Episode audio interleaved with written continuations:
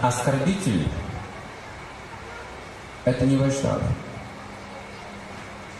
Попытайтесь понять эту вещь.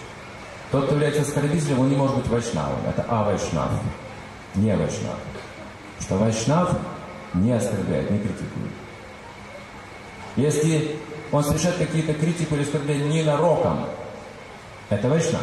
То есть как бы неосознанно, или по причине какой-то боли. Знаете, когда вот больно, а, крик. Ну, не намеренно. Это не проблема, не оскорбите. Нет, не путайте эти вещи. Оскорбители, которые ненавидят уже вас. Или какого-то строит кознь этому человеку. Это не вайшнав.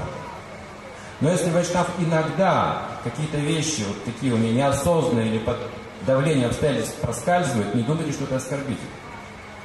Ему нужно просто помочь. Просто успокоить его боль как-то, понять его, и он снова станет нормальным человеком. Не путайте эти вещи. Не всякий, кто критикует, оскорбитель. Кстати, оскорбитель может не критиковать, а прославлять вас. Льстить вам. Это еще более опасно. Оскорбитель это ненавистник, и он ставит сознательно палки в колеса вам или какому-то вайшнаву. Вот этих людей нужно избегать как огня. Вот они разлагают общество, любое общество. Вот эти завистники, оскорбители, злопыхатели, сплетники, которые за спиной творят жуткие вещи.